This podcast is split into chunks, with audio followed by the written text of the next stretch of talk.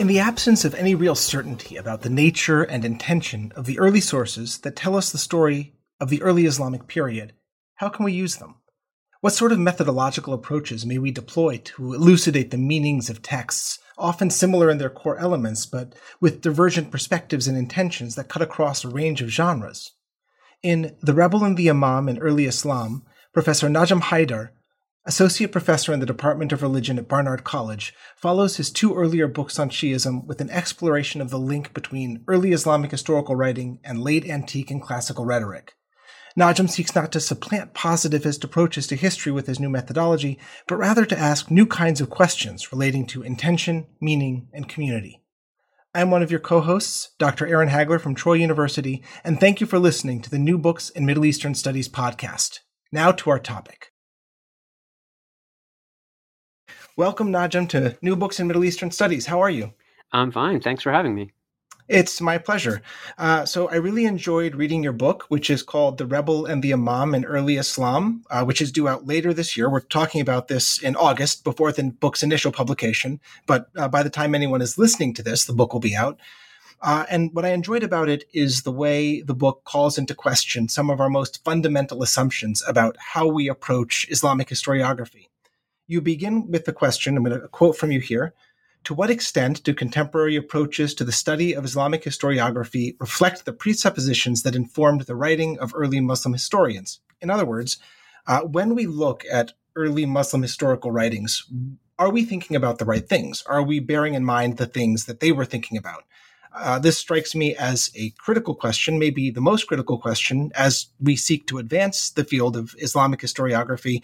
Uh, before we get into the book, I'd like to take a moment, as is customary, to get to know you and to give our listeners a chance to get to know you. Can you tell us a little bit about your academic career? Uh, what brought you to where you are today as a scholar? Um, sure, I can I can try to do that. Um, actually, initially, I wasn't supposed to go into academia at all as an undergrad at, at Dartmouth, I majored in physics, actually, and political science. and I thought I was going to go the route of physics um, and or political science. And I ended up writing a thesis in college on Hezbollah. So I was very much interested in modern politics. Um, after college, I got a Fulbright to go to Syria, um, where I just wanted to learn Arabic. I couldn't go to Lebanon because it wasn't safe at that time, um, according mm-hmm. to the State Department anyway. Um, so then, I, no. so then I, um, I, I learned Arabic, and after that, I happened to get a scholarship to uh, do my master's at Oxford, um, where I studied classical and medieval Islamic history with Chase Robinson, um, and I realized I actually enjoyed that a lot. Um, after that, I took a, a year off. Uh, I taught public school in New York City, American history, and after that, I had to decide sort of what direction I wanted to go. I had a choice between law school. I gotten into one and deferred, or graduate school in Near Eastern Studies at Princeton. And I eventually chose Princeton. Um, and I'm not sure I would make that same choice today, to be perfectly honest. Uh, my first day of grad school was 9 11, uh, 2001. Um, and wow. yes, everything changed at that point. Um, so I don't know if, if, if, if it had been a year later, I don't know if I would have made the same choice. But in any case, I decided to to pursue a uh, degree in Near Eastern Studies at Princeton, where I studied with uh, Michael Cook and Hussein Modarresi primarily. Um, finished my dissertation in about six years. I spent three years at Georgetown as a visiting assistant professor, uh, then one year at Franklin Marshall. Um, and then in 2009, I was hired um, as an assistant professor at Barnard here at Columbia. And I've mm-hmm. been there ever since 10 years. Wow. Well, that's awesome. Uh, congratulations on all that. Thank you. That sounds that sounds really great. Um, so, um, like I said, this book is, is was fascinating to me. Uh, what is it that inspired you to write this book in particular? We'll get into the specifics of it, I'm sure, as we go. But kind of where did this uh, idea for this book begin? The idea for this book began, I think, over 19 years ago. It was really as a master's student. I think, like most uh, graduate students, especially ones of, of a Muslim background. So you know, I was I was raised in a Muslim family. Um, when when you get to graduate school in Islamic studies, uh, one of the first books you're you're asked to read is Hagarism um, by oh, Cronin wow. Cook, and it completely uh, disorients you. It it, it really um, is unbalancing, and so the the reactions you get uh, range from uh, a defensiveness to sort of um, I guess despondency. I don't know. You, you, you it's really jarring. It, it sort totally changes your your worldview, and it did that. It's jarring. It's, it was jarring even for those of us who are not Muslim by background. I'm sure that that's true. It's just it's different. Um, and my initial yeah. reaction was so defensive, uh, and um, so I spent a few years at, at Oxford trying, struggling with the issue of, of sources and what do we know about early Islam and what can we know. Uh, and so when I applied for graduate school at, at, at Princeton, the reason I chose to work with Michael Cook uh, and my entire application to Princeton was was shaped around the idea that I want to prove him wrong. So I went mm-hmm. there and I applied. And when they asked me in the little interview, why do you want to come here? I said, well, if I can prove to Michael Cook that he's wrong, then I've made a good argument. Um, and for some reason, Michael was okay with that. He was like, sure, come on in. Um, and then I, I, focused on that. I focused on that for, for, for a long time. And eventually, um, I, I didn't feel like I was making very much progress. And the whole debate about um, are early sources uh, veracious? Um, or do they do they accurately depict what happened, or are they fictional and novelized? Um, I, I, didn't find a way. I couldn't find a way around it, and so I just sort of shifted my focus to other things. So my first two books actually were about um, either historical memory or they were about using non-literary historical sources to do history. Um, and it was only after I finished mm-hmm. both of those projects um, around 2011, uh, so uh, 12 years after I started graduate school, that I decided to come back to this topic. And the reason I decided to come back to this topic was that I'd spent a significant amount of time here at uh, Barnard in Columbia thinking about more theoretical um, issues surrounding um, historical writing. I thought a lot about genre, and I begun to sort of delve a little more into late antique historical studies. Um, and all of these things sort of came together with some faculty conversations I had here um, to to to allow me to re-engage the subject matter in what I thought was uh, a more productive way. Well, the engagement with these these early sources that you talk about is clear and it's very very deep, and uh, I, I appreciate that it's trying to push historiography into new directions. So let's uh, let's get into the weeds a little bit, if you don't mind. Um, I, I, love the, your I love your approach to texts. You divided the three. You, your book has three case studies, uh, and you divided them into, and by implication, all the early narratives into three parts. Right, so three narratives into three parts. Uh, you call the first part a core structure. Uh, the second part you call rhetorical elaboration. You also call it narrative elements, and the third is interpretive framework.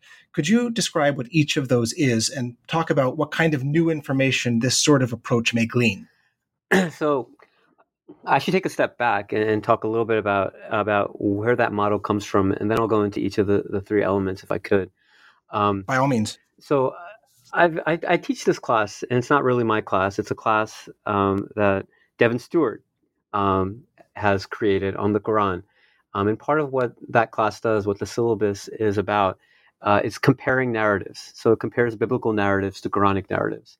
And I've taught that class multiple times now. And one of the things I really noticed in teaching that class was how um, the stories that the Quran was presenting from the, the Hebrew Bible were, were, were inflected in very particular ways. Certain aspects of them would be changed.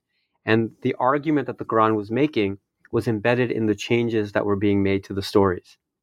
So, an example of that would be the story of Abraham uh, and Lot and the visitors. So, in, in the Bible, these visitors um, come to Abraham. Abraham cooks them food. They eat the food. Uh, eventually, they move their they move on to to Lot. And then Abraham realizes what's happening here, that Sodom is going to be destroyed. And he has a conversation with God where he negotiates with God to the point where God says that if there are a certain number of righteous people um, in the city, then the city won't be destroyed. Now, the same mm-hmm. story mm-hmm. is told in the Quran uh, in its own way. Uh, and in, in this story, uh, these these guests show up, these visitors show up, and Abraham cooks them food, but they won't eat the food. And when they don't eat the food, that's when Abraham realizes that they're not of this world. And then later, when the when they move on, um, it, when Abraham tries to negotiate with God for the lives of the people in uh, of, of, Sodom, um, God in the Quran says you have no role in this. I, you know, the, the idea is clear that God does not negotiate with human beings. So what I found mm-hmm. interesting, mm-hmm. and this happens over and over again in the Quran, is that it was the changes that the Quran was making in the narrative uh, where the meaning rested. So there's a competing notion of the relationship between human beings and God that was embedded in the story. so that was one of the things that I, I, began thinking about was how narratives are used and how historical narratives were used. And of course, Quranic narratives aren't the same as uh, early Islamic historical works, but it's just a way of thinking about narrative. Um, and I also mm-hmm. began to, to read uh, historiography, histori- historical works on late antique rhetorical historiography, where the argument was made that um, the audience knew the story beforehand, and that what these historians were doing in the late antique period um, was, was was that they were making arguments through those narratives. So a classical example of this is Orosius, who takes the narrative of the fall of Rome, which his audience knows, and transforms it from one that blames Christianity for the fall of Rome to one that argues that Christianity extended the Roman Empire. Without it, the Roman Empire would have fallen much earlier.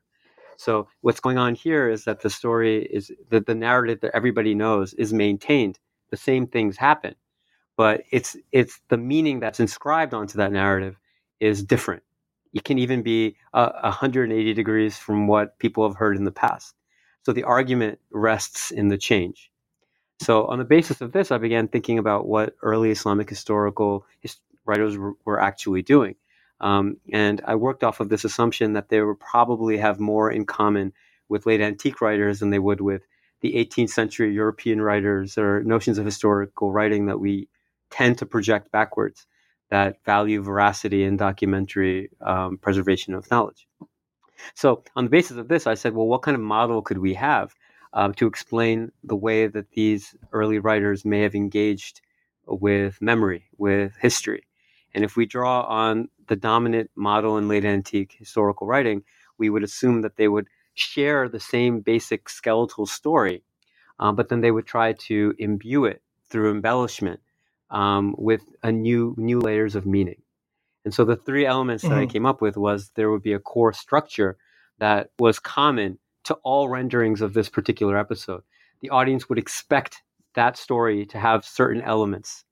Um, Mm-hmm. And then the embellishment would be in the spaces between the the the known factual points.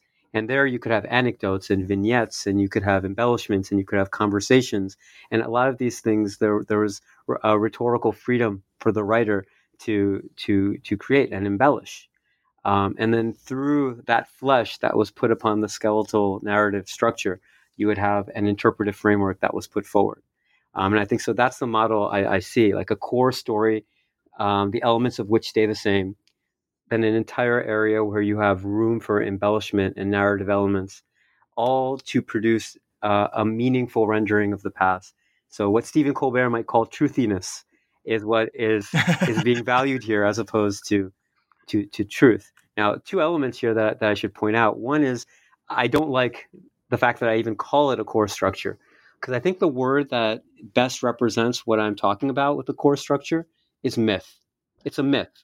I mean, it's what mm-hmm. late antique historians would call a myth, a story that is meaningful and holds some degree of meaning. Um, but I hesitated from using that in the book because uh, myth carries with it connotations for modern readers, which I which which sort of suggest supernaturalism or they suggest fiction. They suggest something that's mm-hmm. made up, but that's not what the technical sense of myth would be. So I decided to instead of saying myth, uh, use the far more colorful. You'll agree with me, I'm sure. Uh, core structure as as, as my go-to. Um, well, more academic, I mean, I'm, perhaps. Obviously, I'm joking. Um, and then the yeah, other yeah, part yeah. of it was that the parallel that I use with my students when I try to explain this is I say that uh, the way that the past is being uh, reckoned with in this model um, is similar to how I got married, for example. So when I got married, uh, I met my my wife in we we were in Pakistan, um, and then the idea was that I would propose to her and that she would say nothing. And this is sort of culturally the way it's done. So the man proposes, the woman says nothing, and her silence is interpreted as yes. Um, and it's just understood. It's not just in South Asian culture; it's in lots of lots of places. Um, if I were to go mm-hmm. to Oklahoma in the United States, and someone were to ask me, "How did you get married?" and I were to say that story, I say, I went, I proposed, she said nothing, we were married. Um, then they might, you know, raise an eyebrow and say, well, that's, that's, that sounds coercive a little bit. But if I were to say, well, I proposed, she said yes, Um, that second way of presenting the information would be more truthful, even if it wasn't a documentary rendering of exactly what happened. So here, I think that the, uh, you know mm-hmm. writers are are privileging truthfulness over uh, sort of a documentary rendering of the past, and so that's how I perceive of that model. Okay, so you have these um, these different versions of the same story, uh, one in Tabari, one in Ibn Atham, etc. Right? Um, when they produce these new versions of the story, would you say they are more in conversation with each other or more in conversation with their audience? I think they're in conversation with with with with both. I mean, on, on one mm-hmm. level, I think every a lot of these writers, not all of them know everybody. You know, it's not that there's a there might be a common corpus, but we're not sure who's reading what.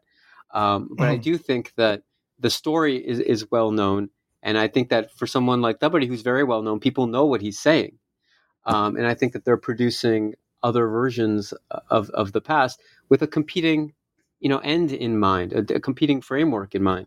And I think mm-hmm. audiences, mm-hmm. and this is something that I really try to emphasize in the book, they're not being deceived by this. It's not as if eh, you know the audience. And we can talk about what an audience is in this in this period, but I don't think the audience sure. is being um, manipulated or, dis- or, or, or given a distorted rendering of the past, I think the audience is very much aware of the game that's being played here. And so their understanding as they read this material is that they're they're they're they're receiving a particular rendering, this author's rendering of what is meaningful in this story. One of the challenges I think is trying to figure out which version or which core structure audiences might be aware of. I mean, I understand that the core structure is is supposed to be common to all, but I guess where do they where do they get that information? I kind of I see uh, these these flourishes, these narrative elements, like you say, as evidence not of the authors attempting to dupe their readers, but uh, the authors endowing the stories with their chosen meaning through perhaps invented material with the reader or audience as a kind of targeted silent participant, I guess. And, this was a, a, later question I had written down, but it came up now. How do you take a silent audience into account? Uh, how, how do you know what they know? I guess very, very carefully. I, I, don't know. It's hard. it's something I struggled with a lot. I mean, it's like what is what is the core structure? Um, what do mm-hmm. audiences know? And we don't even understand what is common. Uh, what would have been common knowledge in 1920s America? I mean, like going back in time, there might have been uh, references and stories that everybody knew in particular regions of the United States um, that's now lost to us. Um, and so trying to do that for a thousand years ago or 1200 years ago is, is a, is a daunting, daunting task. I mean, my shorthand mm-hmm. for doing it is just to take every account that I can find and see what the common elements are, and then say this is probably the core structure of the narrative itself. But that lowest common denominator approach, I, I, it's not fully satisfying to myself either. I don't know how we figure out what people knew because we just we we can't. Um, so I think even the core structures that I come up with, I, I, I do think are are are tenuous at, at, at, at you know at, at their at the very base level. I, I do think that um, that you have to that an attempt must be made to do this. And I do think that mm-hmm. if we read um, historiographical work from other regions, I mean, uh, one of the books I, I really like is this book called Textures of Time, which is on South Asian historiography where you know the authors make the, the point that you know you just know there's certain stories that you just know that we just know. We may never have even read them. I mean i don't think i've ever read little red riding hood like a book but mm-hmm. i know that story. Um, a lot of people have never read the bible but they know the biblical stories. Some of these narratives just sort of permeate the ether of uh, of, of the environment for people and they're, they're just known um, I can't tell you where I heard these stories for the first time, but I know what the general um, parameters of, of, of that of those stories are. So I, am wondering even where the the common knowledge of a, of a narrative comes from. I'm not. I'm not. I mean, these are these are questions that I think are incredibly difficult to answer, and I think they that we need to begin to just start thinking about them. I don't know if they will ever be adequately answered, but I do know again that I don't under. I probably don't understand uh, what the the common cultural vocabulary of New Yorkers in 1950 was, uh, or, but I, but I think that it was probably very different from what we have today. If that, mm-hmm. no, I, I, don't even understand what's going on right now, to be honest. So um, you picked three case studies to make your point: the rise and fall of Mukhtar ibn Abi Ubaid, uh, the uh, the Thaqafi rebel uh, for the cause of Muhammad ibn al Hanafiya. Uh, you picked the life of Musa al Kazim, the seventh Imam of Twelver Shiism, and the last years of Yahya ibn Abdullah, who was a Zaydi Imam. Obviously, there's no shortage of options for episodes that contain the, the requisite communal disagreement that may be compared for the kind of analysis that you do. But what was it about these three in particular that you selected them over some of the other, uh, shall we say, controversial figures you might have chosen, figures or events? well, okay, I'll go through them one by one. I mean, I chose, I had a couple of ideas in mind here. Um, one of the factors was I wanted to have a, a cross section of historical genres. Um, it's mm. another issue altogether about whether um, the genres that we think of actually fit the material in the early period. I mean, that's another question. It's a large question. But I wanted to have uh, sort of a, a, relatively equal distribution of chronographical works, uh, prosopographical works, um, and uh, straight out biography. So I wanted there to be very different way, different types of material that I was using. When it came to Mukhtar's rebellion, I also had in, in mind the, that this this idea that I wanted to treat Sunni and Shi'i historical works together, because I think the separating the separation of the two is is highly problematic. We can talk about that, I think, hopefully later. Um, so Mukhtar is interesting because Twelver Shi'i works cover Mukhtar um, as well as non-Shi'i works, And it's hard often to find uh, Twelver Shi'i works or Shi'i works in general that cover figures who aren't imams in a in a in a broad kind of way. But we have that for Mukhtar. Um, and also mm-hmm. for much of uh, of Mukhtar's rise and fall, his rebellion, uh, most of the, the sources that I chose are chronographies, um, and so they provide a very particular uh, genre through which this model could be explored. Um, and so that's why I chose Mukhtar. I mean, he's one of the few figures where you can do uh, a study that cuts across uh, communal boundaries um, and do it effectively. Um, for Musa, so, for the other two cases, the Yahya ibn Abdullah and Musa Kazim, I wanted to highlight the fact that even in cases that are very strongly weighted um, towards uh, particular forms of Shiism, we find that the model itself still applies. So for Musa Kazim, even though generally the Shi'i works, the Twelver Shi'i works, are seen as hagiographical sort of uh, documents that are theological in their focus. Um, and when the Sunnis cover Musa Kazim, it's seen as history, I guess, in quotes. Um, mm-hmm. What we find is that um, the what the authors, what the Shi'i authors are doing, and what the non-Shi'i authors are doing is very very similar. Like they they're still adhering to the broader model that that I put forward. So I'm trying to show that there's an umbrella that that that unites uh, across communal boundaries when it comes to historical writing. And Musa Kazim seemed ideal for that. He's covered in almost all the Sunni sources. Um, he's covered in Zaydi sources, Zaydi Shi'i sources, and of course, he's also covered extensively in Twelver Shi'i sources. Now, with the case of Yahya ibn Abdullah, the reason that I wanted to focus on on that particular case is that one of the true lacuna, I think, in early Islamic historical studies is the utter lack of interest given to Zaydi source material. So here I wanted to, to really highlight the Zaydi sources themselves, Zaydi historical sources.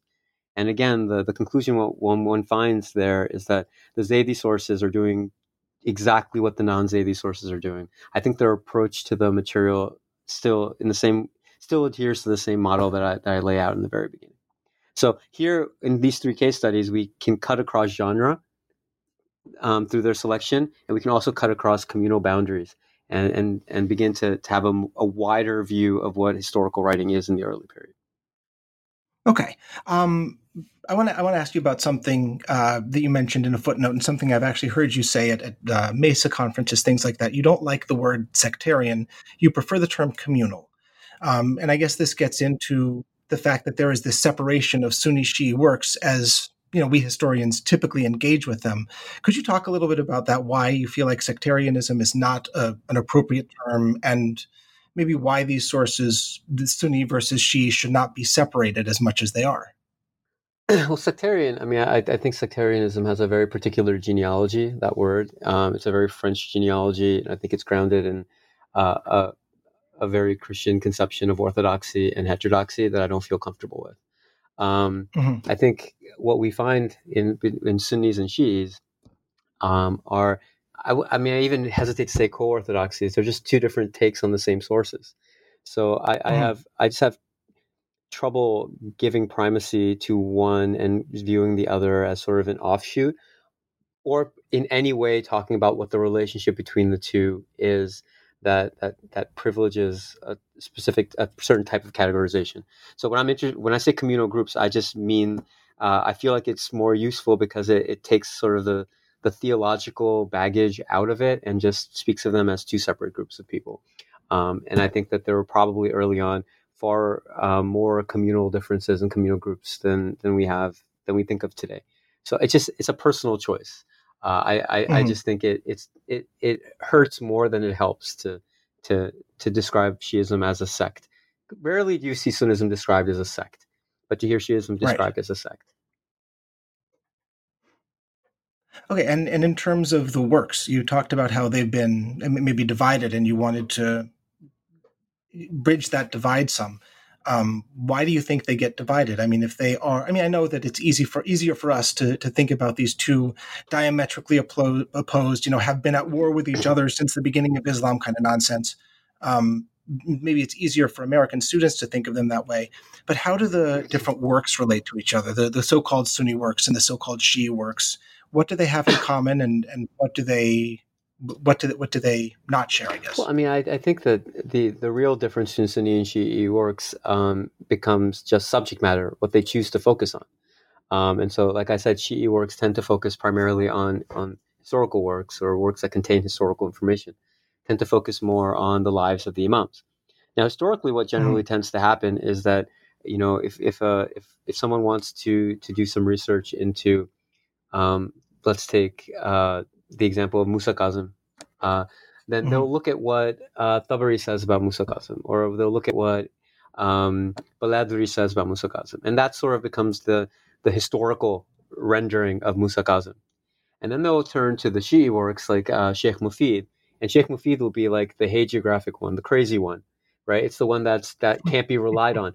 And you know, you laugh about that, but just go to EI2, the Encyclopedia of Islam, and go to the first uh, edition and the second edition and look at the biographies of the imam of the 12 Shia imams as they're presented there and the authors um, who, who wrote those entries completely privilege the, the, the, the Sunni historical works as being the ones that are more sober and reflective of quote unquote a historical reality.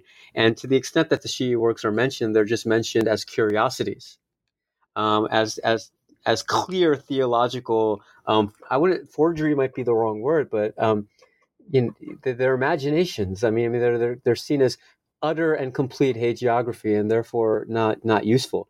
Um, and so I, I, think that when you actually look at the way that Musa Kazim, for example, is portrayed by Kitab by Sheikh Mufid, and you compare the way he's compare that with the way he's portrayed in uh, Khatib's uh, work, what you'll find is that there there's the exact same story. Musa Kazim is born in Medina. He has a reputation for generosity. He's arrested. He's released. He's arrested again. He's imprisoned in, in Basra. He's transported to, to Baghdad, and that's where he dies. That story is the same mm-hmm. in both. Um, and that's your core structure, that, right there, what, right? Exactly. That's what I would call the core structure. And I think anybody listening to the story of Musa Kazim would expect all of those things to happen because that's what Musa Kazim's story is. If if something happens mm-hmm. out of order, people would say, "Well, that's not the story of Musa Kazim. We all everybody knows the story of Musa Kazim." But what Mufid mm-hmm. does it does with it is very different from what uh, what uh, Khatib does with it because their intentions, their frameworks that they're trying to put forward are, are are quite different. Even in cases where the anecdotes that they have, the vignettes that they have match, they alter them in very specific ways to forward a very particular perspective. Now, I'm not saying one perspective is more authoritative than the other, but I'm saying that the perspective is what matters here. Um, and so to say that one guy is just doing hagiography and the other one is doing history, although, you know, if we're going to go by certain standards, it's bad history, um, then that doesn't mm. really get us anywhere. It's like you're, you're removing half of the material you have or more and dismissing it for, for cosmetic reasons, just because you feel that the Shi'i tradition is not as dependable as the Sunni tradition. But on what basis? I mean, we are perpetuating uh, a normative Sunni orthodoxy, even when we don't mean to, by making that assumption and by not engaging seriously with one type of material as historical material. um, rather just as theological material, whereas taking the other one as being authoritative, although flawed. And so part of the project was meant to to show that that that all of these texts are doing very very similar things. So if we take a step back, we'll notice that they have much more in common in their approach than than the differences in terms of orientation may make may may give us the impression of. Yeah, I absolutely agree with that. I uh, I work closely with Ibn Kathir myself, and I have a, a, a paragraph that I love including basically every everything I write, where he just out and out calls the Shia liars, right? Um, but he doesn't offer a different methodology of history. He doesn't criticize their methodology. He just says they're wrong about this. So this is where the I guess the, the the narrative elements, the rhetorical elements come in, where you can take the core structure and give it whatever meaning you want. And it's interesting that that we uh, in, in, English language scholarship, in particular, presumably German and French as well, uh, are privileging the Sunni over the Shia. Well, all the authors that I mentioned, I didn't mention any names because I'm being nice, but all the authors, you can look them up in Encyclopedia of Islam, the, the first and second edition. They're all European authors. Um, mm-hmm. it's shocking. It's shocking, Ari. I mean, you, you read some of those um, entries and it's just like, well, obviously, you know, the Shia don't know what they're talking about. They're, they're just, they say crazy things. And here's some of the crazy things they say, but we're going to forget about that. Um, Madelung actually does a decent job of going through some of these distortions in his his book Succession to Muhammad, where he goes through mm-hmm. a couple of these entries and is like, "What is this? I mean, how do you? What? There's no basis for these judgments." Mm-hmm. And you know, it it it extends even to more popular versions of the story. Uh, one of the books I got as a curiosity is called Muhammad, and it's spelled the old-fashioned way, Muhammad and his successors, and it's by Washington Irving. Mm-hmm. And it's it's basically just you know the Sunni version of history, presented with a lot of uh, a lot of drama. Mm-hmm. It's actually a, it's actually a fun read, but of course it completely dismisses all the Shia sources as well. But you know he's not a scholar, so what, what do we expect? I have that book too. Funny enough, I found that in a bookstore in London a few years ago and picked it up. Yeah, it's it's it's a fun read. Yeah. I mean, I recommend it, not as a scholarly work at all. Um, so if we could, uh, this this is all awesome stuff. I love it. If we could step back and take kind of a broader view, mm-hmm. you have this uh, new approach where would you like this approach to kind of move the field? What do you, what kind of studies do you see going forward, perhaps based on this new methodology? What, I mean, what would you like to see it do? I mean, I, I, I don't know if my methodology is the best methodology. I probably the publisher does not want me to say that, um, but I, I just, I mean, I just want a different type of a different series of questions to be asked. I mean, I think we need to think about frameworks, you think about epistemology, we need to start thinking about, well, you know, what these words mean um, to the people who were writing this type of material. Um, and I mean, I just I, I put out my model very, in a very tentative way because it's just like sort of a first uh, salvo in this in this idea, uh, and, and, you know of of not thinking about veracity and and fiction anymore, but trying to figure out what questions and what issues matter matter to these these authors themselves. Um, I have have a student, Andrew McLaren, who's who's working on a, a thesis right now, uh, examining Ibn Atham, Ibn Atham's work, um, and he's asking very very different questions. He's ask, asking questions of composition, questions of uh, uh, you know of motivation, and questions of of of, of how uh, authors would parse together sources in very particular ways. And he's very early on, but I'm giving him a plug already. Uh, but those are the types of questions that I'm interested in. Um, and, I, and I think that you know we might need to start thinking about what it meant to write history in, uh, in, this period. And we might not be able to get give give great answers, but we can at least begin to ask better questions.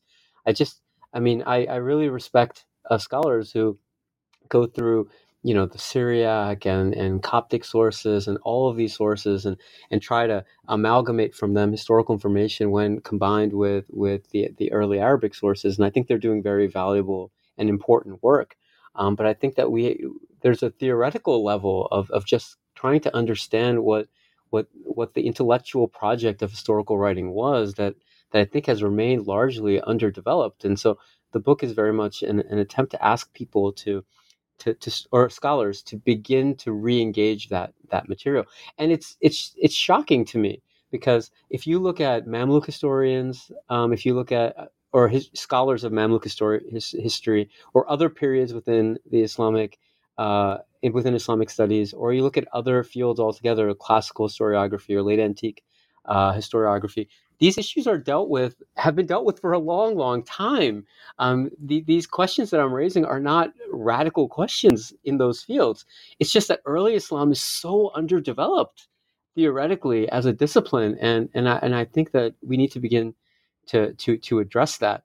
I mean, I, I recall being at a, at a conference in, in London a few years back, and I made a presentation, and I gave some of the some of what I presented in the book I, I presented at the conference, and Konrad Hirschler raised his hand and he was like, "Yes, I know this." And I was like, "I know you know this. You work on you work on a period where where you all already know this." Um, but in in in my colleagues in early Islam don't really think about these issues, and so a lot of this is just a call to to begin to to engage these issues in a more serious way. I think part of the problem is that we've got such a bottleneck with a guy like Tabari. So much seems to kind of go into or out of him that you know he just becomes this uh, I don't know very prominent figure, and it's hard to get around the uh, what, what I would like to call the Tabarization of history. And what's interesting to me is when people start to you know depart from from Tabari, that's when stuff gets really interesting to me. And and you'll find that like a lot of the of really good work on on, on early Islam, a lot of, of scholars who, whose work I really appreciate. you go through their footnotes and it's almost entirely Tabari.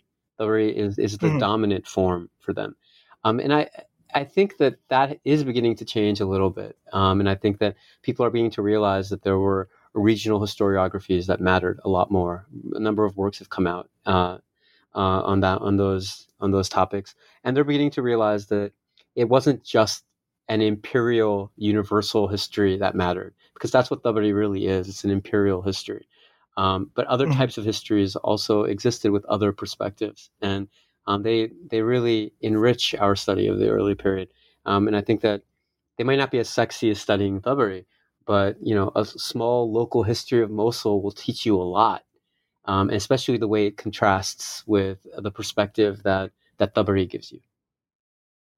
And one thing I love about your approach is that it really does give an answer to the question of why do we need another version of this story, right? These stories appear over and over and over again. All these historians needing to weigh in. Um, and the you know the standard narrative is that oh this person was just copying from Tabari, this person was editing from Tabari, you know based on Tabari. Um, you give a you give an answer as to what they were doing and why. And that's what I really appreciated about this book. Well, the, for me, the, the one of the funnest chapters to write here was the the Mukhtar chapter because I just didn't know mm-hmm. what I was going to find.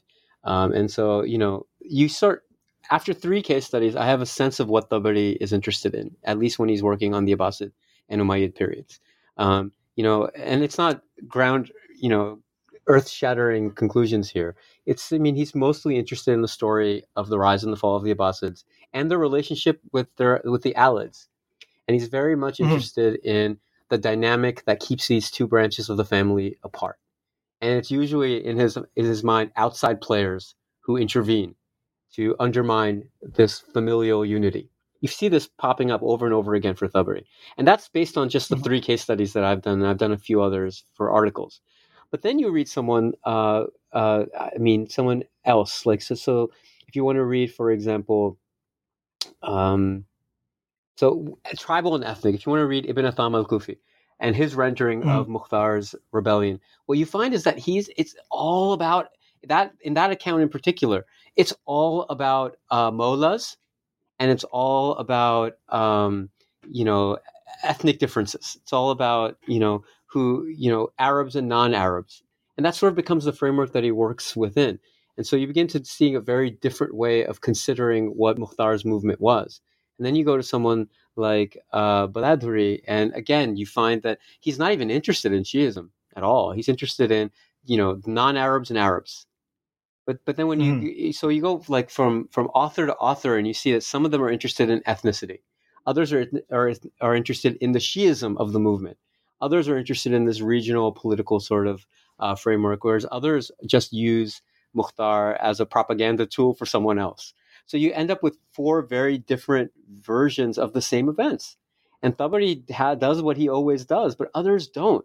You begin to notice what the interests of each of these authors are on the basis of how they present the story. And it's just about word choice. It's about slight inflections in the way that you know an encounter is presented and I hope I'm not going like all crazy when I read these because there's a tendency in uh, modern uh, Islamic studies, especially in historical works, to sort of see cigars and, and, you know like the Bakra is always Abraham. I mean, there's crazy conclusions that people right you know come up with. And I hope I'm not overreading here, but I think in some of these cases it's pretty clear what their interests lie and what they think the importance of the rebellion of Mukhtar is.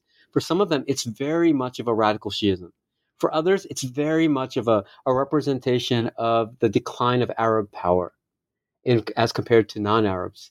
Um, as for others, it's just like a, a political story about the Abbasids uh, oh, sorry, about the Umayyads on on the one hand, the Zubayrids on the other, and um, and and you know, and and just regional rivalries. I mean, they, they, all of these things pop up over and over again, and I think that that that was very exciting to me to see that those differences, and then to see how they break from Tabari in very particular ways.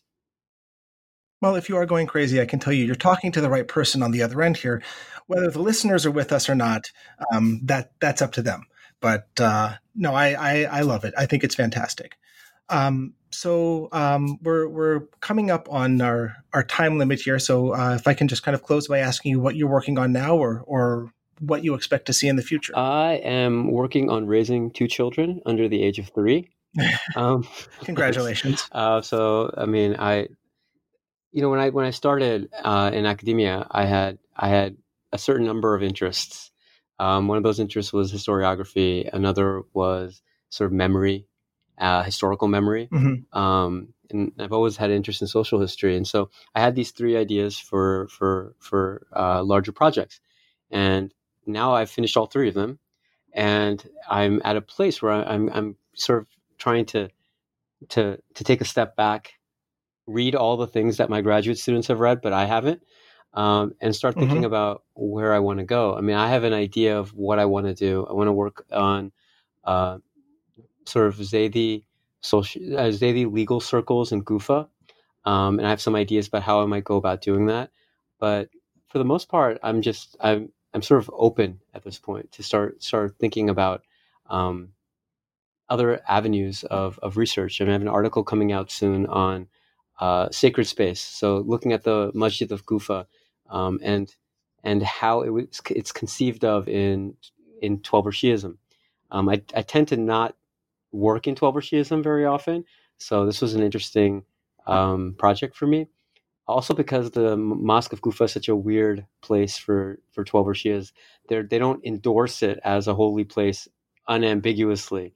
It's like a, a weird place that is both good and bad at the same time. And I was interested in the way that space is negotiated by religious communities those are two things I'm thinking about. I'm thinking about sort of uh, Zaydi legal diversity in Kufa because there was a lot of it, uh, especially in the second century. Mm-hmm. And then I'm thinking about uh, space and uh, maybe furthering my interest in in the way that communities uh, interact with spaces historically. All right. Well, I mean, listen, the, like I said at the top of the interview, this book isn't even published yet. So you know, asking you, well, what's next might might be premature, but it sounds like you've actually got quite a few ideas. But it also sounds like you're taking a, a well deserved uh, inhale. So con- congratulations on that. Uh, it's my pleasure. Uh, Najam, I'd like to thank you again for joining us today. Uh, the book, again, is The Rebel and the Imam in Early Islam, and it is published by Cambridge University Press this year, 2019. Uh, Najam, it's been a pleasure. Thank, thank you very much. All right, bye bye.